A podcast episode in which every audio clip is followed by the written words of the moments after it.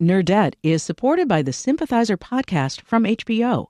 Join host Philip Nguyen in conversation with the cast, crew, and author Viet Thanh Nguyen as they discuss the making of this historic HBO original limited series.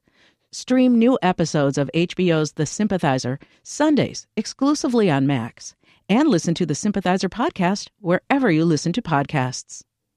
Think on your feet for our Fast and Curious 5K, a one of a kind race hosted by WBEZ and the Chicago Sun Times on Saturday, July 27th at Humboldt Park.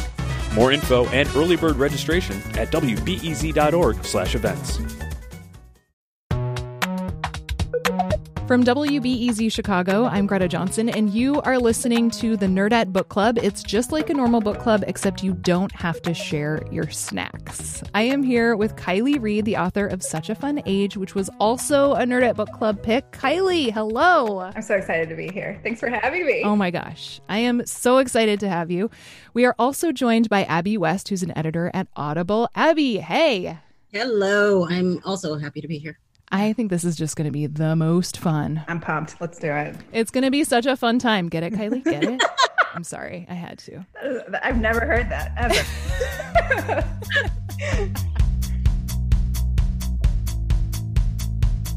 Okay, so we are also going to hear from a bunch of you. We got a lot of really great voicemails this time, and I can't wait to listen to them. So, this month we are talking about The Vanishing Half. It is the second book by Brit Bennett. It came out earlier this month and pretty much like instantly hit number one on the New York Times bestseller list, which was very exciting to see. Um, the short version of like the plot is that this is about two light skinned black twins, Stella and Desiree, who grew up in a small town in Louisiana and they run away to New Orleans when they're teenagers. And Stella realizes she can pass as white and essentially like abandons Desiree and their mother Adele. And the book is more or less how their lives play out and the fallout from like the choices that each of those twin sisters makes. Um, a couple weeks ago, I actually got to talk to Brit about writing the book. And that was a generally spoiler free chat. Uh, today, we're going to spoil it all. So if you haven't read the book and you hate spoilers, go listen to that episode instead, then read the book and come back. If you haven't read the book and you're like, I love spoilers, awesome, take a seat, grab some snacks. We're glad to have you. Um, before we start chatting, I actually think we could set the tone pretty well by listening to a couple of voicemails that we got, if y'all are okay with that. Um, because they, I don't know, I agree wholeheartedly with all of them, and I'm curious where you two fall to. So let's take a listen. Hi, Nerdette. This is Claire from Phoenix, Arizona. Hey, Nerdette. It's Nicole from Toledo, Ohio. Hi, Greta. It's Anne from the Netherlands calling. This is Ava from Peoria, Illinois. This is Liz from Roseville, Minnesota, and I loved The Vanishing Half. Uh, this month's book was amazing. I really loved it. Oh my goodness. Such a good book. Loved it. I love a book with a mystery or something to be discovered. So I had to keep picking up this book to find out how Stella's deception would play out. I read many, many books per year, and um, this is one of the top books of the year for me, and uh, it will remain me, with me for a long time. The characters were so well developed, and you could just like see them living their life and that was just really amazing. It really did a good job of showing a lot of how people are feeling now in the world that we live in even though it was a story that was set in the past. Okay, stay safe and uh, until next time. Cool. Bye. So yeah, as we were getting ready for this episode, we ended up just calling that the gushy montage. That was so it was sweet. just like everyone was so delighted by reading this book. What what did y'all think? Do you agree? Did you just love it? Oh yeah. Wholeheartedly. Right? Yeah, she knows what she's doing. She just like there's such a I don't I don't know how to explain it. Like when something is so simple that it's brilliant, she finds these little tiny adages that just ring so true.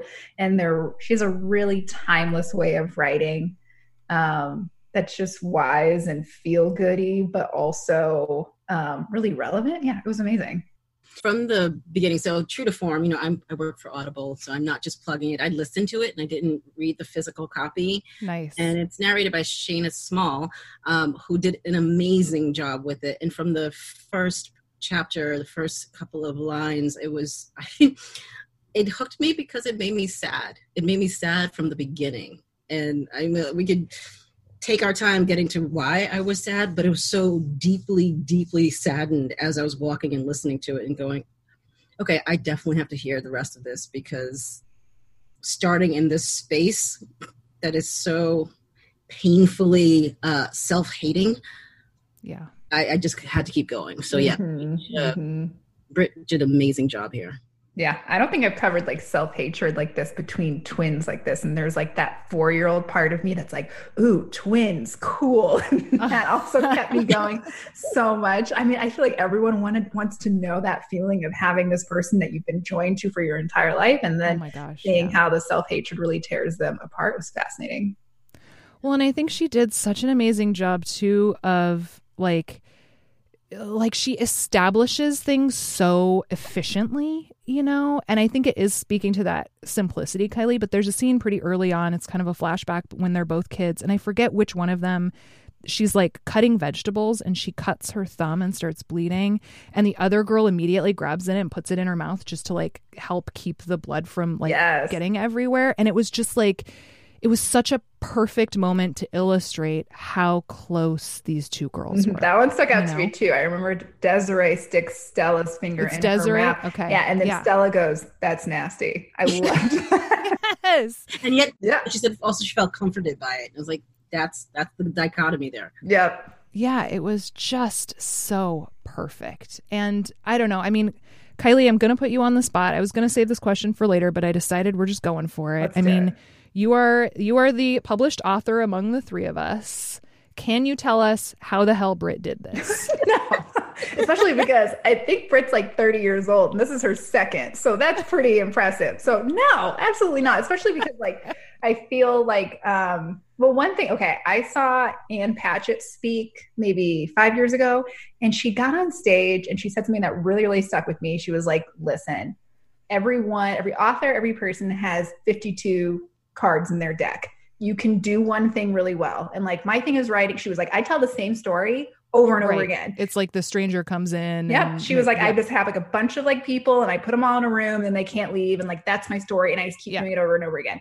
And at Yeah. first I was like, oh, that's so sad. Cause I, I'm different and I'm going to write a sci-fi novel and I'm going to do this. No, I'm not. Uh-huh. Every author has their thing. And I think that there's a really nice comfort in that. And so Brit at like such a young age was establishing herself as someone who knows mothers and daughters. She has this parental, like wise thing about her writing that makes you feel like you are both the parent and the child at the same time. And so I don't know if she's just like figured out what she's good at and is just using it to the best of her ability, but she's she's killing it right now. And I think that a lot of other authors could could take something from that of saying, you know, what are my tendencies and where is my best writing at? And I think that she's found hers for sure. Yeah. Okay, so I think what we should do is just kind of start from the beginning and just like chat as we go. Um, as a listener mentioned in the voicemails that we heard earlier, the crux of this plot is kind of around the mystery of like we know very early on that Stella is gone. We don't know where she's gone or what has happened to her. Um, and we don't really find that out until about halfway through. And I like that reveal I thought was so exquisite. And so I think we should just kind of start from the beginning if y'all are okay with that. Let's do it. Yeah. Starts with a return, which is kind of interesting. Yeah, we have Desiree. She's back. She, her daughter Jude is in tow.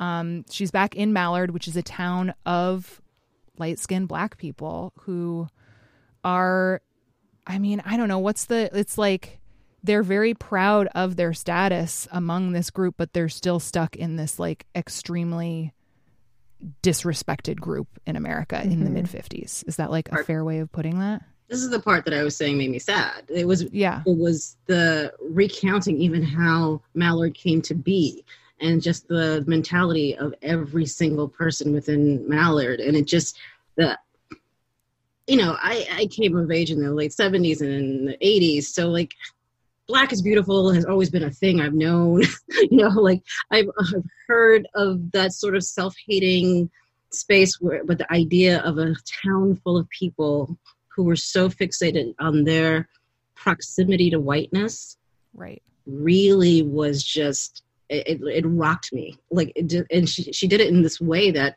was very real and wasn't just like oh this thing that happened back in the 1960s okay cool um, it was a very real and present uh, feeling because it carried through spoiler throughout the book for everyone involved. You know, all the the mothers and the daughters. That sense of the closer to lightness, the better.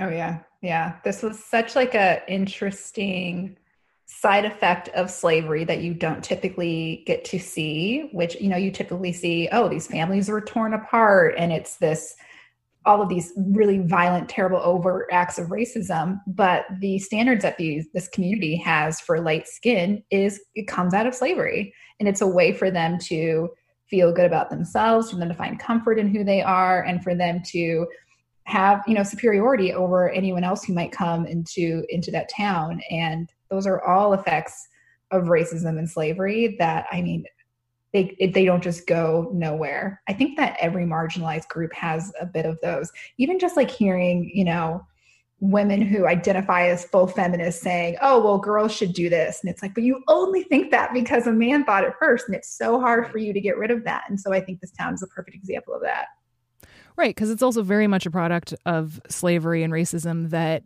they still aren't allowed in white spaces either, or if they are, it's to clean homes, right? right? Like, like that is still also very real and present. Which it's it's such a fascinating kind of in between space that you know I think especially a lot of white people and historically in America, obviously, like race is considered a binary, right? Like you're either black or you're either white. And I thought Brit did such a great job of capturing the fact that like it's actually just really complicated, mm-hmm, you know? Mm-hmm. I completely agree. It's such a strange thing. I got to interview Brit for Wall Street Journal, and we were talking about how, in this way, on one end, race is nothing because you can pretend to be another race. So if you can pretend something, it's nothing. On the other end, it's everything. It's your hair, it's the face of your shape it's the music you listen to it's the way you sound it's your clothing it, it, can infiltrate everything. And so i think this town is a really nice symbol of that in-betweenness that is just as complicated and carries just as much you know pain and, and hatred and, and insecurity. And every every society needs a hierarchy right? And that's the whole thing. They get mm-hmm. to have a hierarchy of of blackness and and uh having anyone come through. The the minute that jude they start talking about Jude. I think I remember thinking I got I don't know how far into it. I I didn't know what Jude looked like besides her skin color because that was the only yeah. thing they cared about was how dark and, she was. And to be clear, right, it's that she is much darker than everyone else in this town, and it sets her apart from everyone her entire childhood as a result. Mm-hmm. So we get a little bit of backstory on Desiree. She moved back home because she had been in DC and she had married a man who was extremely abusive. And and I think does Brit even say essentially that like Desiree found like married the blackest man she could find? There, I, that sounds familiar to me now that I hear it. Yes, I think the other people in her life say that she did it out of spite for them. Yes, right. I don't think she yes. thinks about it that way, though. She's you know probably is attracted to it in that way. And then the other pieces that happen early on, which are such great little breadcrumbs, I think, as we meet this guy named Early Jones. And he's a, oh man, what is the word for the dude who looks for people? Oh, it's a, I was going to say hunter. But, I know, not, but it is a hunter, I think. It's like a, uh, oh man. It's not an assassin, is it? no, he's not an assassin. He's a nice person. No, Early is wonderful. I'm just, oh my gosh. I can't remember the name. Bounty hunter. Yes. Isn't it dog? Wasn't that mm. like Dog the Bounty Hunter? Thank you, Abby. Right, that's what I meant. Yeah, that that was it. He's a bounty hunter, and but he also finds missing people, and so what ends up happening is that Sam, the abusive husband, asks Early to find Desiree because Desiree has run away with their daughter Jude, and he has no idea where they are, and so. Which is so perfect because it turns out we get some backstory on Early and he used to spend his summers in Mallard and actually had a crush on Desiree and would bring her fruit from the farm on the porch, which is like the sweetest childhood crush story that maybe I have ever heard. I love that. Can you go find this girl? Oh, that girl? Okay. Oh, uh, yeah, I would be happy. And yeah, like the moment when he opens the folder and sees her face and he's like, oh my God, it's her. It's yeah. just so it's so perfect. And I think another really important piece of backstory that we get in this first section, too, is the fact that speaking of how devastating it is to still live in the world they live in, whether or not they, you know, feel superior to others, is the fact that the twins' father, Leon, was lynched. Yeah. In front of them. Yeah. In front of them. Yeah. Mm. Which, again, I think, you know, just speaks very clearly to the idea that it's it's not as if the people who live in this town are are any safer than anyone else in the world, right? Mm-hmm, mm-hmm. They're only, you know, they're only light skinned until someone else decides they're black, right. and that is all that matters. And when it comes to Desiree and Stella, already they have this really tight bond of being twins and being together for so long. But then when something like this happens in front of your face with someone else, you are joined to them in a way that is unspeakable and just goes so far past emotions or, or likes or anything superficial and they're just it's it's heartbreaking mm-hmm. that that shared trauma like shared trauma is a is a thing for everyone but the shared trauma they have and as they as this rolled out how they witnessed it that's thinking of the two of them in a closet hands over their mouths i just it it it, it, it as a parent as a person in, as a human being. It just yeah, as a human being. this insane sense of wanting to protect them. Mm-hmm. I think one of them said, going back to like the town and like this, this propriety they have, and one of them says, "What did Dad do?" And yes, just like that is so ingrained in you to yeah. think that he must have done something, and it's it's tragic. So the other pieces are that we find out that Stella and Desiree are essentially told once they finish their sophomore year of high school that they're not going back to school anymore. They need to start working, which means they need to start helping their mother Adele clean clean the home of this DuPont family who live in like the nearby white town. And um and it seems like that's really the moment that kind of makes them realize they need to just get out of there, that they don't have the options they need there, especially because Stella was really looking forward to going to college. You know, like she was doing really well academically and had hoped that that would be an option for her. And it just became very clear that that wasn't going to be a thing. Right. So they run away to New Orleans and and you don't really know you know something happens there but you don't really know what oh and then desiree and early start hanging out and desiree asks early to try to find stella right right and that's kind of where we move locations and times from part one to part two. And we go, we jump ahead. Is it 20 years? No, it's 10 years. Mm-hmm. I had a moment of joy for even that little frisson of, you know, that early and Desiree. I was going to say the same thing. I just like, I needed that at that point in the story just to have some sort of hope for goodness for Desiree. Yes. yes that she really was still like, oh yeah, there's still a thing between the two yeah. of them, and how she gravitates to him, and how he leans in, and when she thinks he's gonna like, I don't know. I thought he was gonna kiss her or talk on her ear or say something like, I don't know what, and then pulls the scarf. I'm like, oh, oh, oh, oh, all of that. It was just so well done. Yes, yes. And there's like a really like cheesy line to be had. I don't know what it is about how he like wasn't early. He's just like right on time. It's just cute. all of it coming together was really interesting for me because they because Brit had done such a good job of establishing Early's otherness, right? He he had right. separated himself from the world and was like, nope, marriage is not for me.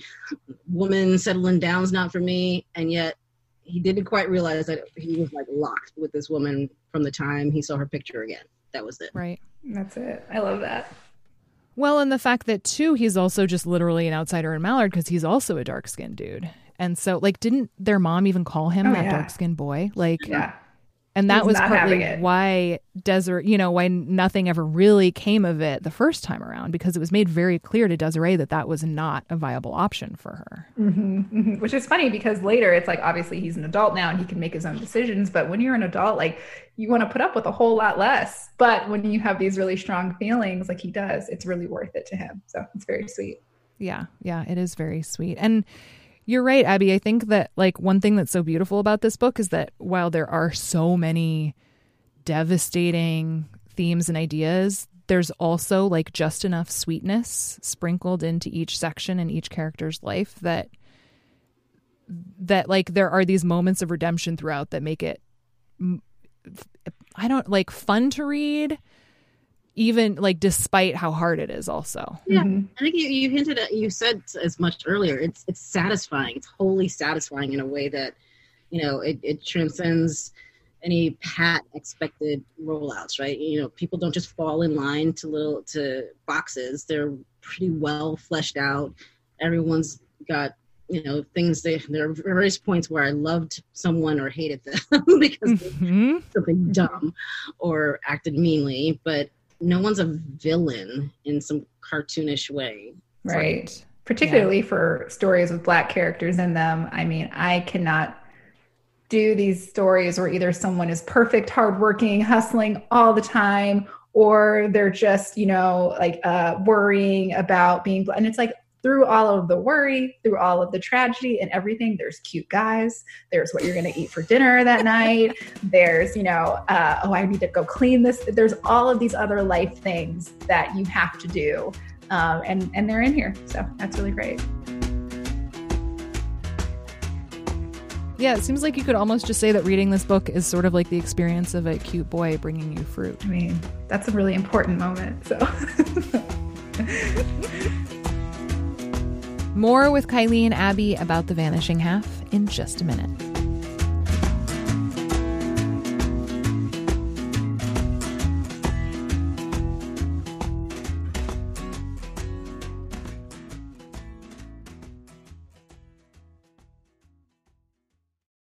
Nerdette is supported by the Sympathizer podcast from HBO. Join host Philip Nguyen in conversation with the cast, crew, and author Viet Thanh Nguyen as they discuss the making of this historic HBO original limited series. Stream new episodes of HBO's The Sympathizer Sundays exclusively on Max, and listen to the Sympathizer podcast wherever you listen to podcasts. Okay, so let's jump ahead to part two, which is it's a pretty big time jump. It's 10 years, and it's from Jude's point of view, uh, Desiree's daughter, and she's heading to UCLA on a track scholarship. And we get more of her backstory, which is that she was teased mercilessly in Mallard because of the color of her skin. Um, and and she meets this beautiful cowboy named Reese, who is also such a bright spot in this book, I think. And in the next chapter, we find out that Reese actually was born Therese Ann Carter and kind of becomes Reese on his way from Texas to LA. Finally feels like he's in the position to be able to identify as male and and live the life that he is meant to live. Right. I felt like a very adolescent reader, but he says that by the time that he gets to Tucson, that Therese felt like a costume and Tucson's my hometown. And I was like, oh, yes, I love that. a great place to make a transition. So yeah. and I also like love, I don't know, there's something about you know what, I'm here at this time as this person. And as I make this journey, I'm going to end up being the person that I want to be. And there's such tiny examples of that um, in in so many people's lives. This one's obviously extremely significant, but there's just something about using a transition to better yourself and it mm-hmm. sounds silly, but something I used to talk about my students about all the time, especially when you're young. Like that is the time when you can change who you are for the better. And I always encourage students, like, you do not have to be who you are right now in 15 minutes. That is up to you to decide these things. And I love that it's this road trip that brings him to this happier place to be who he wants to be. Yeah, I think it's beautiful. I mean, there's also something kind of devastating about, like, I think one of the big themes throughout this book is that often the farther you get from home, the easier it is to make those transitions, right? And the, mm-hmm. the fact that he does have to leave. And I think in a lot of ways, there actually are parallels between what he goes through and what Stella goes through. And and I think the outcomes are very different, but I think, you know, they're both. I wrote that down too. Yes. I they both had to leave and kind of, and like, had to give up on their family in order to be who they who they thought they should be. I don't know. I guess that's the part where they do kind of diverge. I, I, thought about this a lot, and I think we'll get into Stella. Obviously, I think that in my mind, the biggest difference is is like Reese is like this is who I am all the time, and for Stella, it becomes this is the lifestyle that I want to live. And there's, you know, on one person's side, it's truth, and the other person's side, it's lying. And it, but it's still so similar the way that they have to hide these things and separate themselves from their family. It's very fascinating. I really liked the differences there that you can see very easily. I, I got nothing to add to that because that is that's the fact. It's I got to say that Reese was possibly my favorite surprise in this book. I like it. I thought I knew so much about it because we'd done an interview on the site with her, and I, you know, I before I listened to the book, I felt like I knew a lot about it. Mm-hmm. And I was like, oh, I didn't know anything about that. It was amazing. Okay, that's a great little, and it wasn't like a, it wasn't a gimmick. It was such a really well threaded through storyline that made sense, and it made sense why Jude would be attracted to him too, just because uh, very much what Kiley just said. He was very grounded in who he was. Yeah and she was still sort of searching and like you know we look for people who sort of complete or have the opposite know, the thing that we're missing. And that certainty even in the midst of his trying to figure out the rest of the the, the package there it was just a beautiful thing mm-hmm. to watch. Well, and it reminded me too of um, this is something Renee said on Nerdette's book club group on Goodreads, which was that Reese and Early both are very gentle men and she says that's a facet of masculinity that seems a little more challenging to write, but is so impactful when it's done well. Mm.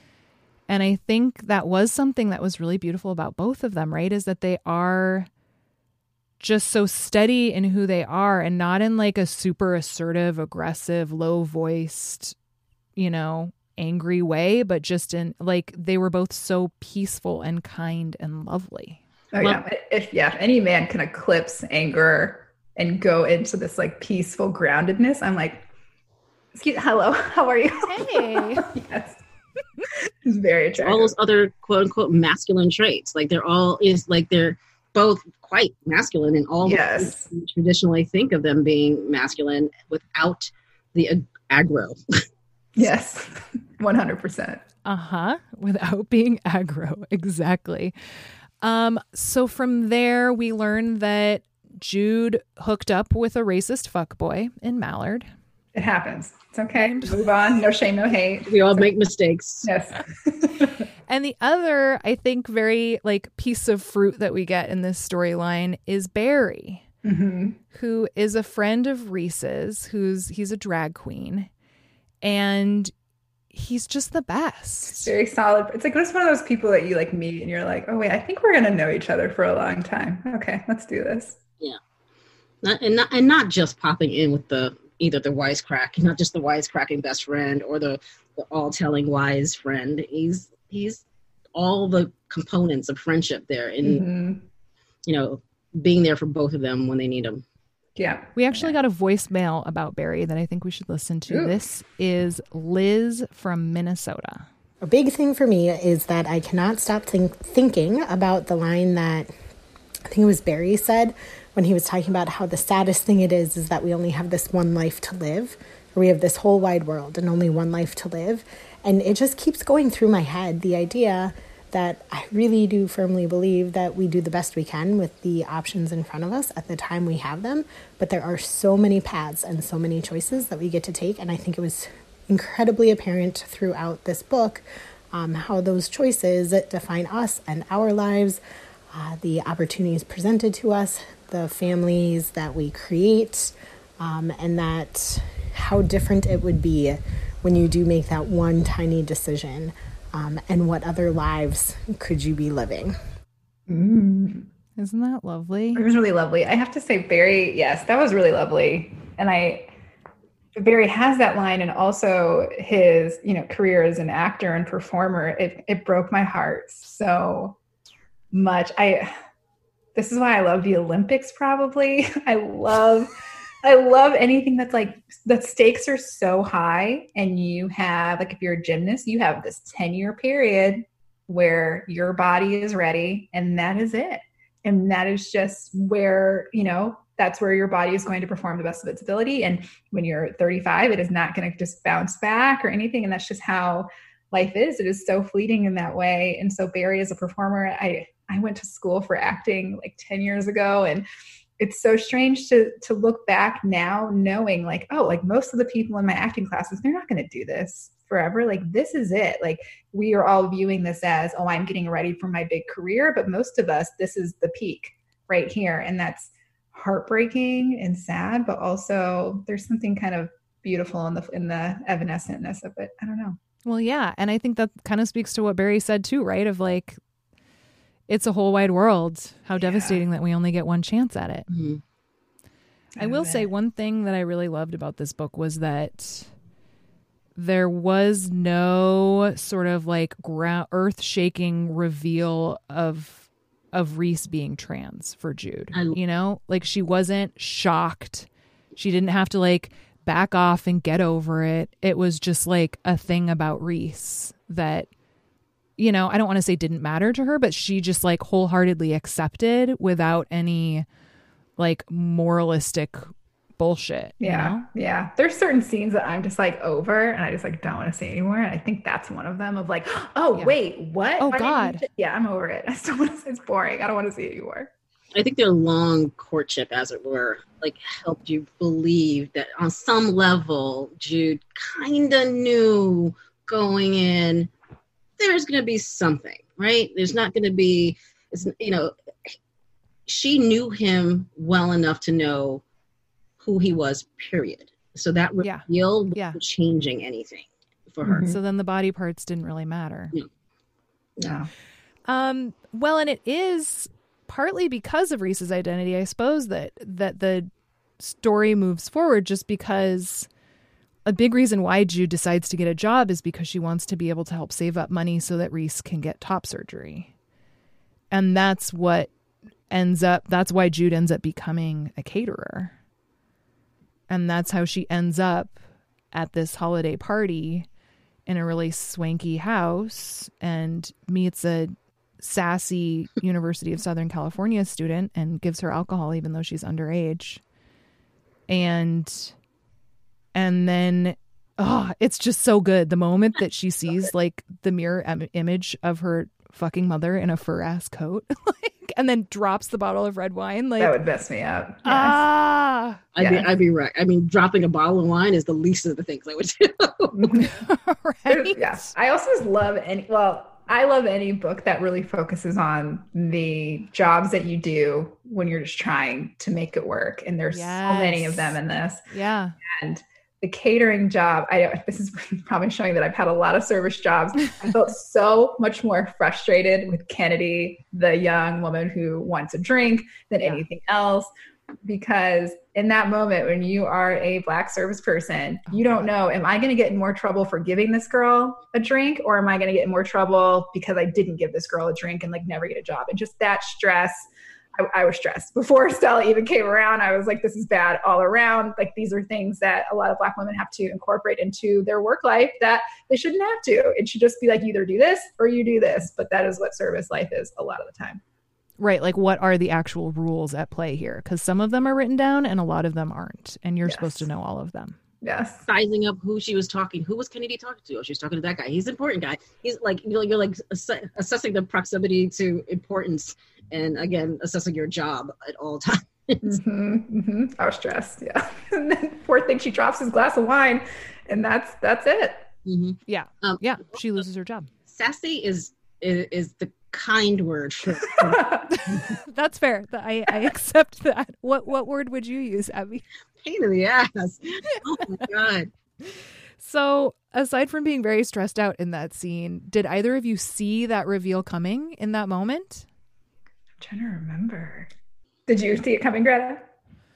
I think I knew something was going to happen, but I wasn't I was not clever enough to be like, "Oh, the catering job is the perfect vehicle for her to meet an alluring stranger who looks very much like her mother." Mm-hmm. Um, which was great cuz I love I loved being surprised by that, you Yeah. know. It was it was such a great surprise. And you know, of course, the fact too that it takes place long ago enough that she can't just go and google them when she gets home also I think, you know, like it's so interesting thinking about stories like this and if they would work in 2020. Mm-hmm. And I think that's partly what's so fascinating about this one is that it's still a time where, you know, if someone writes down their phone number and gives it to you on a piece of paper and you lose the piece of paper, that's it. There's not a whole lot you can do. And that adds so much to the mystery of all of it hmm. in, again, such a satisfying way. Yeah. I kept thinking about that with Barry when he was like doing his job and asking people like, "Do you know her? Do you know her boyfriend? Does she have?" And I was like, if it was now, I'd be like, "I'm not telling you anything. You are a bad person. I'm not talking to you." I'd be like, "Why don't you just Google her?" That is so straight. It's just such a different world where it's okay to Yeah. ask about somebody and seeing someone in this way. You don't know if you're going to see them again, so it is a huge deal. I kept thinking about that technology part when it came to like uh, both Stella and then later Jude going like, yeah, you know, Mallard is, is you know, no one's ever heard of Mallard. You can't you can't find it on a map. You can't like today you you could totally find Mallard. you can figure it Right. Yeah. Yeah. Google it. So at this point, we're pretty much halfway, and we go into part three, and we meet a grown up Stella for the first time. We meet white Stella for the first time.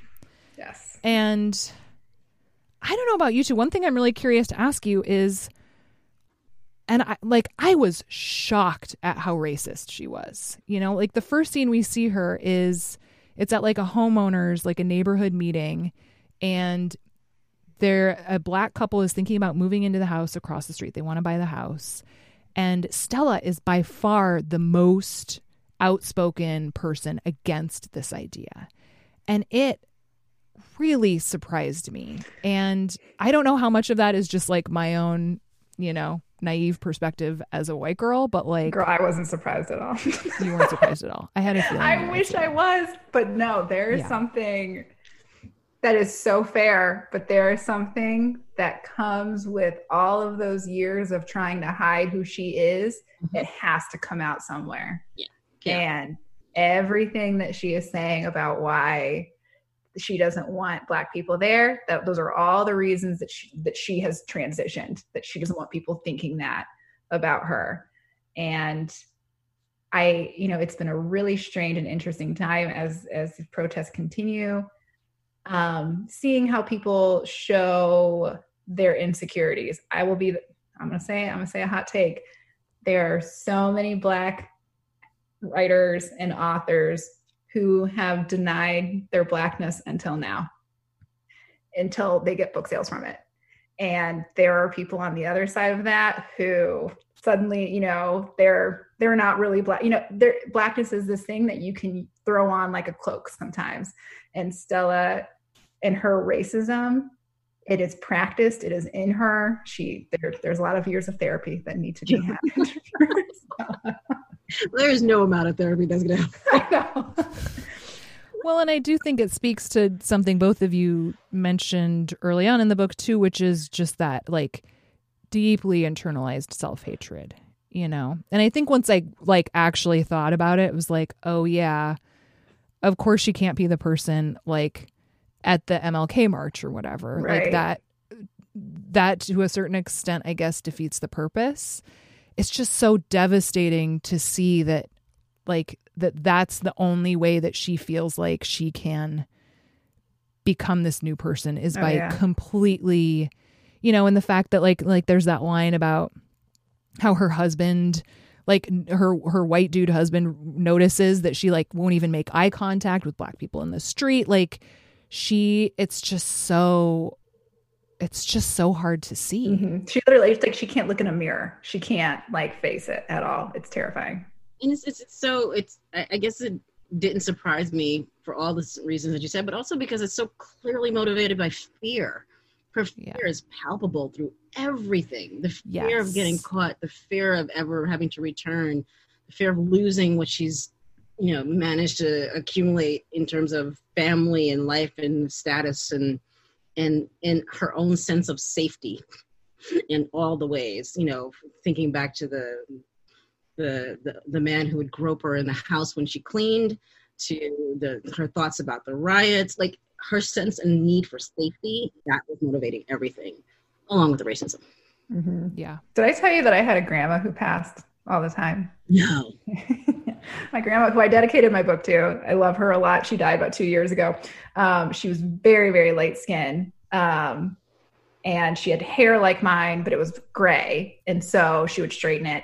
And I remember very vividly being like eight or nine. And if we would walk into a store, depending on what store it was, she would say, Get away from me, get away from. I'm passing. Oh, hello. How are you? No. Wow. Or like if we wanted something, we would like send her in without us and stuff. I mean, and You know what? That plays into something I'm going to ask. I, we're not there yet yes, about the neighbor because that sense of yes. the family and the kids going like, you know, we could use this. This could work, and you know, looking out for her. And I still have a sense that I can't remember the neighbor's name. Loretta, Loretta. yeah. I always get the sense that Loretta kind of knew, and she was just like, "All right, girl, I see you." Yes, yes. I felt the same. Yes. Do you think it would have been satisfying to actually see that scene, or do you think it would have been too satisfying because so much of it is that like Stella never knows who knows, and that's partly what's agonizing. Would have been too her. satisfying for me. I like, I want it. Yes. Yeah, That's a really good question. And I think that one, it would have been too satisfying, but two, you got to keep your cards close to your chest. Mhm. And it would have been a little bit out of character. So, yeah, that piece of fruit would have been a little overripe. yes. I just want to say, too, I think this was my favorite section. I think that this was the best part in the book for me for a lot of reasons. Um, when Stella has to deal with having a black neighbor for the first time, because there's all of this racial history that she is dealing with and all the self self hatred. But on a surface level, there's just the difficulty of making friends as an adult woman. And I was very into watching that and just those little like, oh well, well this was fun. Do you? Well, I if you want to hang out, then okay. Well, just like that that little awkwardness between them and kind of that little jolt you get when you have a new exciting relationship and you don't want to be too much or too little. I thought that was really really nicely done. We have a voicemail about it. Let's listen to it. This is Brooke from Ferndale, California. I am loving The Vanishing Half. I'm not done yet, but I wanted to make a voicemail anyway because I was so disturbed when Stella went and yanked her child away from her neighbor's daughter and then went in the house and said, You can't play with her because of the N word. And I was so so appalled when she stood up at her homeowners association meeting and basically was like don't let those people in. And i get that she was afraid of being found out that she's kind of living this lie. But it as a mother i can't imagine not wanting to teach your child about equality or i mean even to bring that into her child's life. So that's my take on it. Loving the book um, I'm an identical twin sister, so I assigned this as homework to my identical twin sister too, and we both can't wait to listen to the book club. That's so sweet. Right? I love that it's homework. It makes Yeah. me very I love that she was reading and was like, I need to make a call. I need to make a call right now. And like this isn't optional, right? Like, hey, sister, you have to do this now. I love it. it. just makes me very happy. One of my favorite parts was at the end of that chapter when you after they their friendship is terminated and the someone throws a brick in their house and the little girl is is injured. And they find out that one of the white neighbors did it. And then Blake says how terrible that was because this isn't Mississippi. And it's like just in that tiny little interaction you're saying the way that you felt racism is not okay because you're trash and you're poor but the way that i feel racism is established and, and polite and i do it in an insidious way Right. by like making sure that someone doesn't live here She said about him that he like he just wants everyone to get along, Yes. Yeah. like just get along and and just Uh, stay in mind. We'll be good. mhm. Well, and I think there were a couple of really well written, like pretty short moments also, like right when they're moving in, where they're sort of like, why would this man even fight so hard to be here? Like, isn't it just going to be really hard for him? And the same when they talked about where they were going to send Cindy to school, Right. because there was conversation. I think it was only among like Stella and the white ladies about how the fact that like Cindy's mom Loretta was fighting to get Cindy into the same school where all their kids went. Hmm. And and there was like even talk of a possible lawsuit and they were all just like, "But why would you like why would you want that? There's a Mhm. perfectly good school for black children that they can bus to or whatever. It was just like Right. You want to send your kid there? I don't think. Right. As soon as you want to hear what people really think about racism, ask them about where they send their kids to school. That is like education just holds so much history and pain and and racism in it, and that is where it really really comes out a lot of time, and in this chapter too. Yeah. Yeah. And I, I wish I was surprised, but then not surprised by how quickly everything escalated for for Loretta and her husband in that neighborhood. Like it was like, oh, okay, cold shoulders, cold shoulders, bricks through the window, and Yeah. really, okay, Right, right. It was that was a lot very, very quickly. But also like it's so like when you think from Stella's point of view, it's like they leave, like, girl, you gotta stay here. Mm-hmm. Right. These are the people Well, these are your people. Yeah, that's the other piece that again shouldn't have surprised me but did is the fact that like she doesn't even and we talked about this a little bit like she doesn't even get to enjoy being white. You Yeah. know? Like like yes, she gets to like drink day drink and float around in the pool. That sounds pretty chill. but like she's miserable. You know? It's not as if she's she's constantly afraid she's constantly insecure she's constantly double checking Yes. everything she says she can't trust anyone like i don't and and i know that Brit Bennett talked about how much, you know, like she has written a book about passing, but she didn't want it to be a morality tale because that's what so many of those stories are. And and I think she did a really good job of capturing the nuance of what it was would be to be Stella, but it still seems like it's fing miserable, Mhm. doesn't it? hmm There's so yeah. It's like for what? For what are you doing this for? And the levels of happiness that you're reaching when you're at your peak white are they like that high even? Like what was last time you were truly happy? But i think when you're lying yourself for so long you're not really sure how you're feeling after a while. And you're probably telling yourself like well i'm getting everything i want so i, I must be happy when that's not really the case Well, and I think there are plenty of stories too about people making sacrifices for their children. I think maybe you could make the argument that that's one reason why Stella did what she did is so that she could have a daughter who who didn't have that fear. But then Kennedy turns out to be so entitled and insufferable also that then like, yeah. you know, like She wasn't exactly gung ho to be a mom to begin with. Like That's true. Like her, That's very true. She was dying to do. You know, it was actually the thing that could potentially sell her out if that kid came out and didn't pass a paper bag test. Like she was going to be in a lot of trouble. So her coming to that space where it was about keeping Kennedy comfort, you know, comfortable and happy. I don't know. I don't know that I buy that it was for her family's sake. Mm. Yeah. I've been thinking about so much whether she did she win? What did she win in this? Right. Do you have an answer for that, Abby? What's the prize? Did you figure it out? Her realizing that oh, all it takes to be white is that I just act like I am cool. I'm going to do that. I'm just going to act like I am. This it, whiteness was an idea, and she won the idea, but the idea did not actually equate to happiness for her. Mm. Right. Yeah. Yeah. It's funny that you, when you say it like that, I'm like, oh my gosh, that happens in so many other instances of, well, I won that guy, so I did it, or I got that job, so I did the thing I was supposed to do, so I, this this must be it. And the fact that you're miserable every day with the thing that you've always wanted, uh, it doesn't feel what you thought it would feel like. Well, it's always a moving target, right? Yeah. Like there's always something else. Yeah. That's why we must look within. Exactly. Once you're white, what else do you want? That's it. I mean, literally any friend would have been nice for her, I would guess. That's true. That's true. She lonely shit. Yeah. Literally anyone who knew her at all. Right. There is that.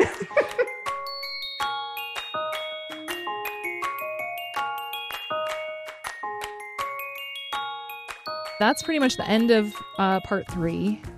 And part four jumps ahead in time again. And now we're in 1982. And Jude is studying for the MCAT. She wants to go to med school. And she's still in LA. And she goes to see Barry in a play. And there's that insufferable white girl from the party who she has kind of pieced together must be her cousin at this point. Um, and and you know, again, this is a time jump, so like it becomes clear that Jude has kind of been obsessing over Stella and what happened to her and and where she is. And again, couldn't Google it or look Kennedy up on Facebook. And so it was just sort of this thing that was like constantly eating away at the back of her mind.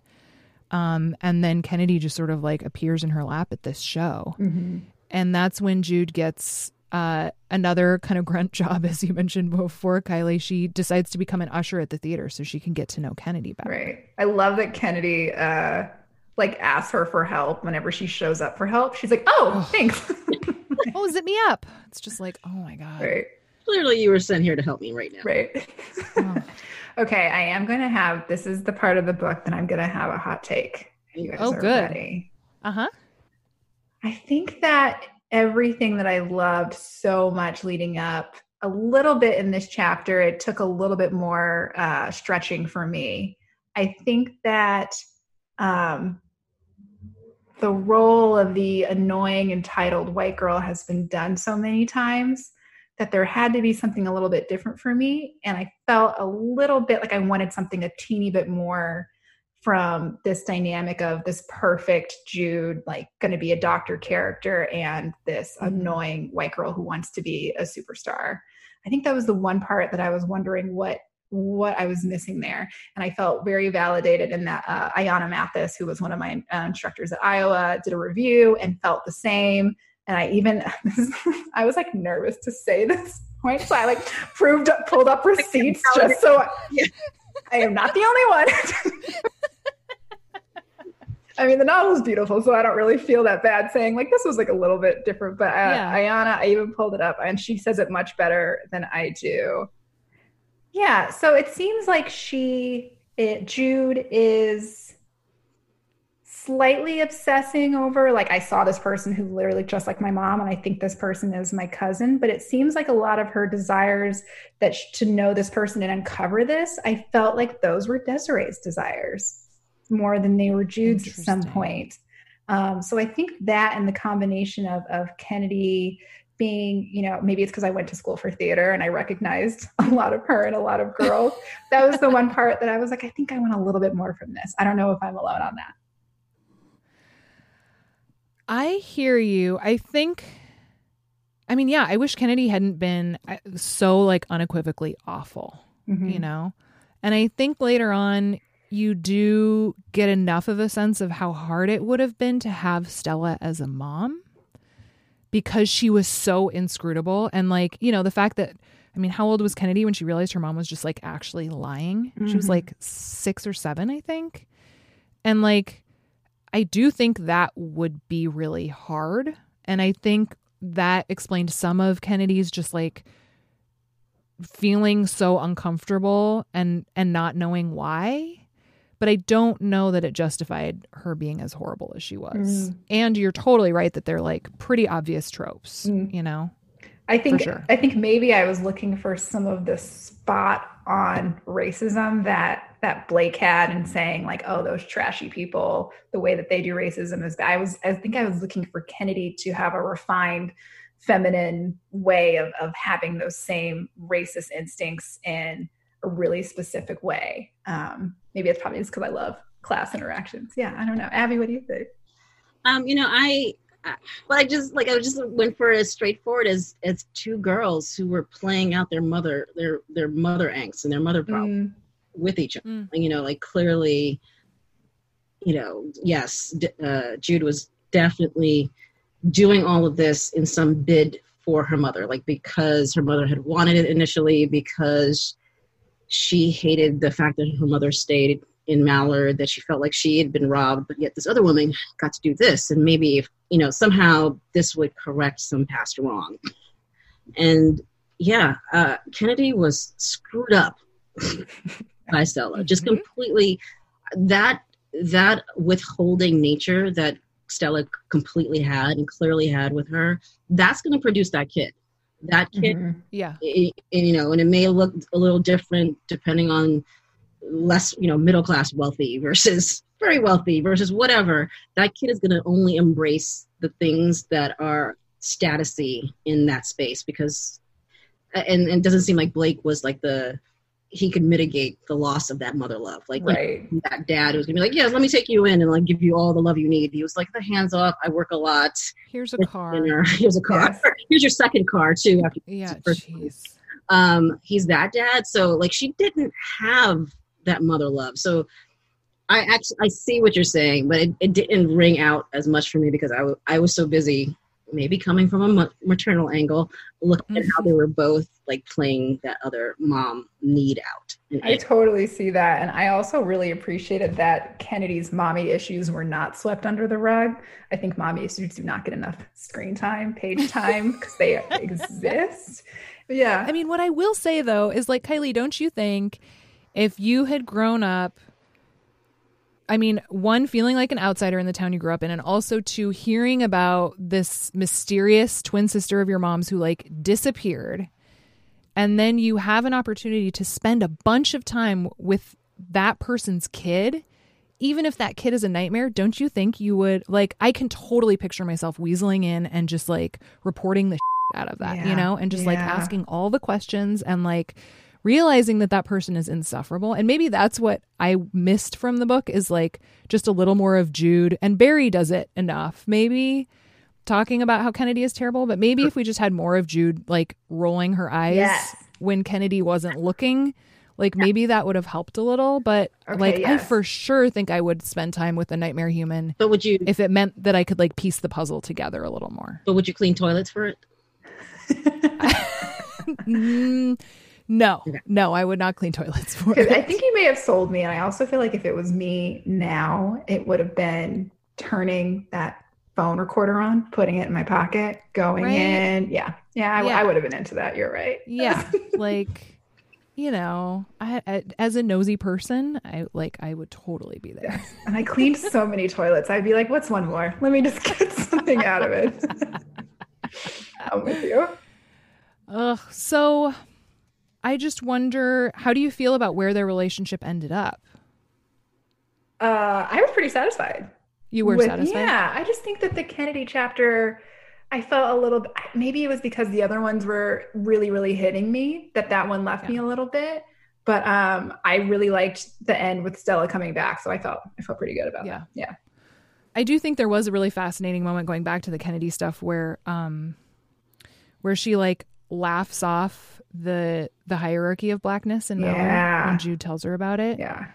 That was just extremely indicative of a lot of things I thought was really well done. Where she's just like, but that's crazy, essentially. yeah. Just like, yeah, it's cute that you get to have that perspective, mm-hmm. you know. Also, you do this all the time. Like everything has a hierarchy, like from hair to bodies to like every like everyone does this. It is not that crazy. You know, it, it, it clearly illustrates the idea that non-black people have that blackness is a monolith, right? It's like, well, you're all the same. what are you talking about? You guys are doing this wrong. You guys are doing this whole black thing wrong. Just like be cool with each other. Ugh. so from there, Kennedy, uh, we jump ahead a little bit more. She moves to New York, dates a black guy. Oh God, that was a mess. And Stella calls him uppity, which is extremely upsetting. He might be my least favorite character in this book Oh, really? Why? because there's a lot going on there. Yeah. That's fair. Yeah, they don't it's it's all pretty surface level too, I feel like. And he has her use the N word in in bed. Like, there's a whole lot going on there. You know, I completely erased that from my memory now that you mention it. Yep. It seems like a weird manifestation of her own Hmm. mommy issues. It's like she likes to date people who hate themselves and like to see it through her. Yeah. Yeah. Uh, yeah, he sucked. Get rid of him. Various iterations of of white girls ahead of her. Like, it was just like there was so much going on. Yeah. Yeah. Yeah. I also just like on a surface thing, like he just did not believe in her at all. And I was also like, okay, so you know, this is probably another thing too. Like your mom doesn't really support you doing this. That doesn't mean that you should be with the guy. Who, every everyone needs therapy, is what I'm trying to say. Everyone, all of them. I feel like that's a really nice. I was going to ask y'all later what the moral of this book is, but I think we just got there. I think it's just that everyone needs therapy. myself included. Yes, everyone. Thinking about how how she's still carrying through so much of her mom mom's traits. Like, you know, that she's on this hit show apparently for however long. And right. Pacific Cove. did not even hmm. call her by her name. And she was like, you know, embarrassed to tell anybody is because they just never got to know her name or got to know her. And that- there was that still she was having a separation from people issue that you know just goes back to her mother. God, mother issues are just terrible. they don't go away. Yeah. Yeah. I think that's that's really valid. And I remember when so she's grown up in New York and then when Jude and, and Reese come in and say hi to her and they end up going to dinner and, or drinks with her. She's working at a coffee shop, which I actually Yeah. really loved that she was the one working that time.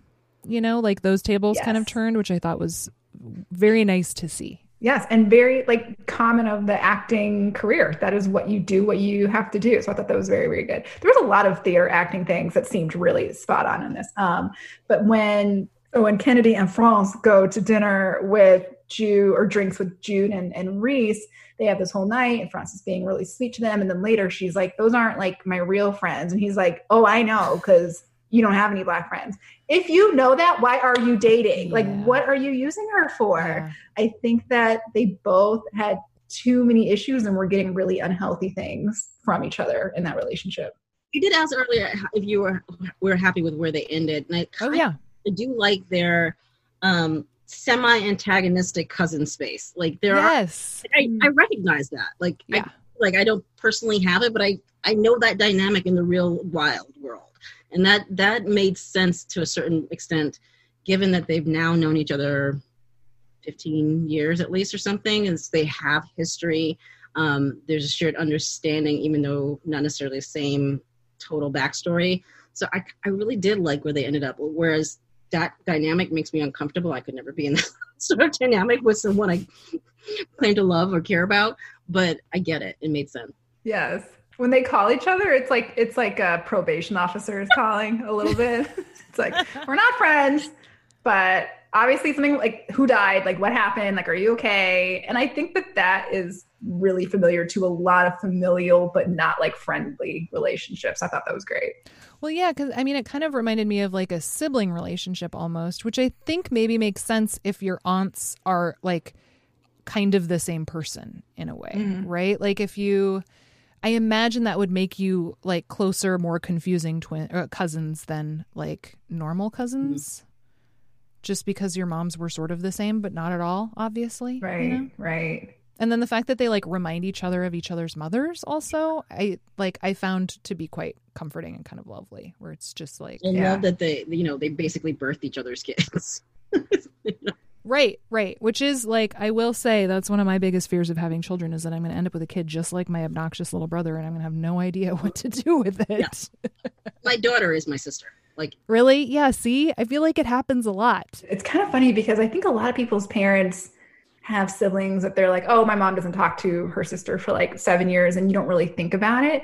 But in this situation, it's like they were so close, It's and all now they thought about. Yeah, they went so far that it's a huge deal, and this is something that's going to be a part of their lives no matter what, and so it's part of our lives too. and it's the point that it's lore. It's not just like family lore. It's like a town's lore. It's like yeah, it's not just our little family thing. It's not it's something that transcends all of that. And so jude grew up with it in a way that was all encompassing Mhm. Well, and I think speaking of the fact that it's the town's lore, that's partly what I love so much about one of the things that happens in this final section, which is that Mallard ceases to exist. Yeah. Yeah. Which, Yeah. you know, you couldn't find it on a map before, but now it's like not even a thing. It becomes incorporated into, I forget what county or whatever, but it's just like, you know, the fact that when Stella finally does go back, it's the idea that it's not even a place anymore, I just think is so perfect. Yeah, yeah, especially because Stella has been trying to hide where she's from this entire time, and it's like, well, it's not on the map anymore. Is your life better? Did you get what you wanted? Yeah. Probably right. not. Yep. Nope. So yeah, what did you think about?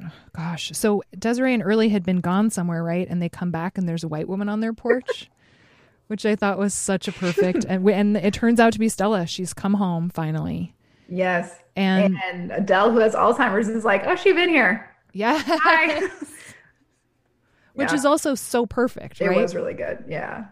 yeah adele having her alzheimer's issues was painful i mean I, I feel like all of us in some spaces had you know relatives or loved ones with alzheimer's and it was like oh yeah that's familiar Yeah. there was kind of a perfect storm because her memory lapses were totally believable and it was never like something like insane that hadn't happened it was things that have happened the whole time and it reminds me of when you are like in college and you go home and you feel frustrated that your family is like, oh, but you love this. And you're like, no, I'm a different person now. I'm cool now. Ah. Stop it. Yes. And so Stella comes back, and on one end, Desiree's like, what? On the other end, her mom's like, oh, she never left.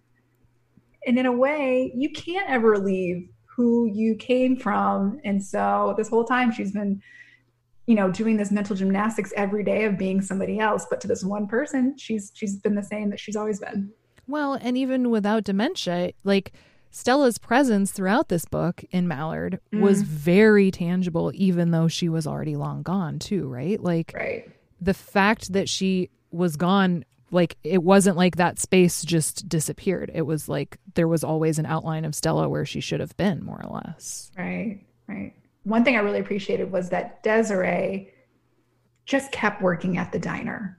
Yeah. I, it wasn't like, she moved up to be a manager and then she sold a chain of Desiree's diners that lined the Mississippi River. Like, I just did not want it to be like this black woman does the epitome of this job there is nothing wrong with her doing this yeah. job that she enjoys. And i really liked seeing her stableness there. And and i felt like that honored the truth of many people's situations in a really nice way. Well and she and early both you know mm-hmm. like they both just work. And it's not like they retire on and rest on like huge retirements or whatever. They just like they just work. And and they're not miserable about it. They're not super downtrodden. Mm-hmm. it's just the thing they do. Right right. I like that a lot. Yeah um, let's listen to another voicemail. This is Sarah from Eugene, Oregon, who has a great question. One thing that I loved about it in particular is, um, as many people have commented, it plays with all of these binaries and also these dyads, so race and gender and um, skin color and uh, men and women and, and lots of different things. But my favorite thing about that was how it shifts the meaning of the title. And so initially you think the vanishing half is, of course, Stella and the half of this twin that leaves. Um, but you also have Reese, who's left behind his childhood self, and that is the vanishing half of his life that he's trying to erase. Um, and you, even with the grandmother at the end and her dementia, her life has a, this vanishing half to it. And so I, I really like the way that those dyads and binaries are are in the book in a general sense, but also the way that they inform and change and shift how we can interpret the title. So with that, what do y'all think? What do each of you think the title refers to? I think to? she said it better than I could have. I was like, oh, that's good. it was funny because as we were planning out this episode earlier, my producer or our executive producer was like, "Did you did you have an ask Brit what the title meant?" Because that would be great to play. And I was like, "No, man. Obviously, I should have. That would have been great." Uh, and both of you had opportunities to speak with her. Did either of you ask her what it meant? Did we all not ask her? We were just like, we love the book. give Sarah credit on this because that was good. That was really good. Right? Um, I did not uh, apply it to Adele. Yeah. And that's really beautiful. Yeah. This, yeah. this part of your brain that, that that's a little bit fleeting and yeah, that's really beautiful. I wonder if if it ends up just being the fact that actually there are no binaries and that's why the half is vanishing because it's just not mm. it's not ever that simple you know mm-hmm. like it just mm-hmm. is what it is and that's it that's deep that's deep that is deep thanks y'all and something that comes to mind too is is this you know the fallacy of the one drop rule right. um and i remember i got my 23andme results back and I'm 56% West African. And I had this feeling in me that felt really sad that my child would probably only be like 27% Black. Like, what does that matter? Like, what does that matter? And what does that mean for their life? Because in so much of life, whatever race you are is decided by the group that you join. And I think that numbers are really interesting when it comes to how we identify who we are. Yeah, I think on that note, we actually have one more voicemail that I think will kind of help tie things up a little. This is Carrie from Boston. First of all, I loved it. Um, I think that Brit Bennett's use of language is exquisite. And I was particularly taken with how she examined um, how these social categories that we've created, things like gender and race, are simultaneously hollow but also super significant.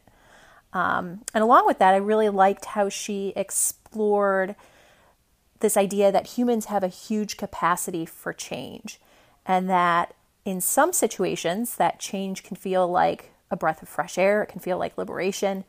And in some contexts and to some people it can feel like betrayal. Um, so i loved the book and i am loving having these book clubs to rely on during the quarantine. So keep up the good work I think that kind of echoes what you had said, Kiley, too, right? Yeah, that was that was a good voicemail. Um, bring back voicemails, normalize voicemails. They're really good. but every if ever anyone ever leaves me one, I'm like, oh, just text me, Jesus. I know, right? well, and it's funny because they email these to us, and like even that feels better than like actually checking. Yes, voicemails. normalize emailing voicemails. That's what it is. I think.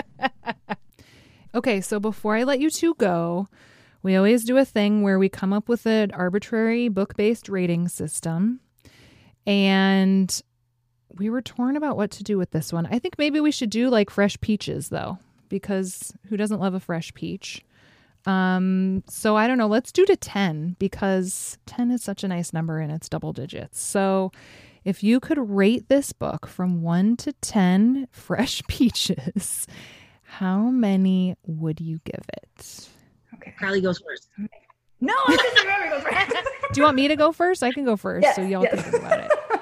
Um, I think I'm gonna do a straight ten. Honestly, like, um, I know it wasn't perfect, but it was just such an engrossing read in so many different ways, and I was so grateful to read it during such a time of unrest right now also and to think of it as part of a bigger conversation about race and and what that means in this country and it's it's not preachy and it's not shamey but it's just really enlightening and i'm really grateful for that so i'm going to give it 10 You know what? I'm going to do a nine and a half only because I have I've had really strict professors and so and I'm definitely doing a nine and a half. Uh, I would do a 10 on performance for sure with um, Shayna Small because I'm good, basing this on the audiobook because Uh-huh. it was a performative experience that is different. Like all audiobooks can be very different than picking up the physical copy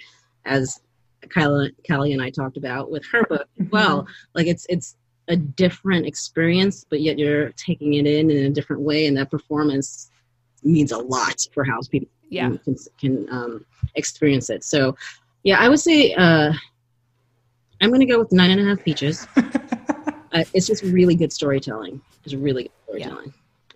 Yeah, yeah. Okay, that was good. What do you okay, I'm gonna I'm gonna be really difficult and say. are you say going to do like a two decimal point rating of peaches is that what's about to happen yes. Um, I'm gonna say for I'm gonna say the same as Abby for story. I give it a nine point five peaches. It's incredible. I wanted to read it from the very beginning. I feel like it really just like I don't know. There's something so satisfying with both the pitch of this book. Oh, it's these twins, and one of them passes, and one of them doesn't. What? Give it to Yeah. me! Like immediately, you're Right. just like en- enthralled with that, and then the story just really didn't let up till the very end for me on that way. So I'm going to say 9.5 for story, and then for writing, I'm going to give her a 10. Yeah, yeah. nice I don't think a lot of people can do Skills. this. so that averages out to a 9.75 from Yes, each of you actually Yes. so that's pretty great that Just means saying. between the three of us it's a 9.875 fresh peaches That is the most math I've done in quarantine. Well done. Well done. Well, Abby, Kiley, thank you so much. This was really, really a pleasure to unpack with you two. This was so fun. Thanks for having me. This is great. Super fun. Thanks for having me on. All right, I hope you enjoyed this month's book club. I know I sure did. I am very excited to tell you that our July book is called Last Tang Standing. It is by Lauren Ho, and I picked it pretty much because the marketing materials for the book described it as a cross between Bridget Jones's Diary and Crazy Rich Asians, which sounds like the perfect summer read. The show is produced by me, Greta Johnson, along with Justin Bull, and our executive producer is Brendan Banaszak. If you want to keep in touch with Nerdette, you've got options. You can follow us on Instagram for book reviews. We're at Nerdette Podcast there. You can also join our Goodreads group by searching for Nerdette Book Club. And if you want a delightfully curated list of things to cook and read and watch and do, you should sign up for our newsletter. It comes out every Friday morning, and you can sign up for it at wbez.org slash nerdetteaf. All right, talk to you later.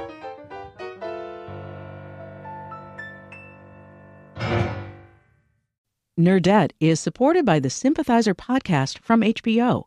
Join host Philip Nguyen in conversation with the cast, crew, and author Viet Thanh Nguyen as they discuss the making of this historic HBO original limited series.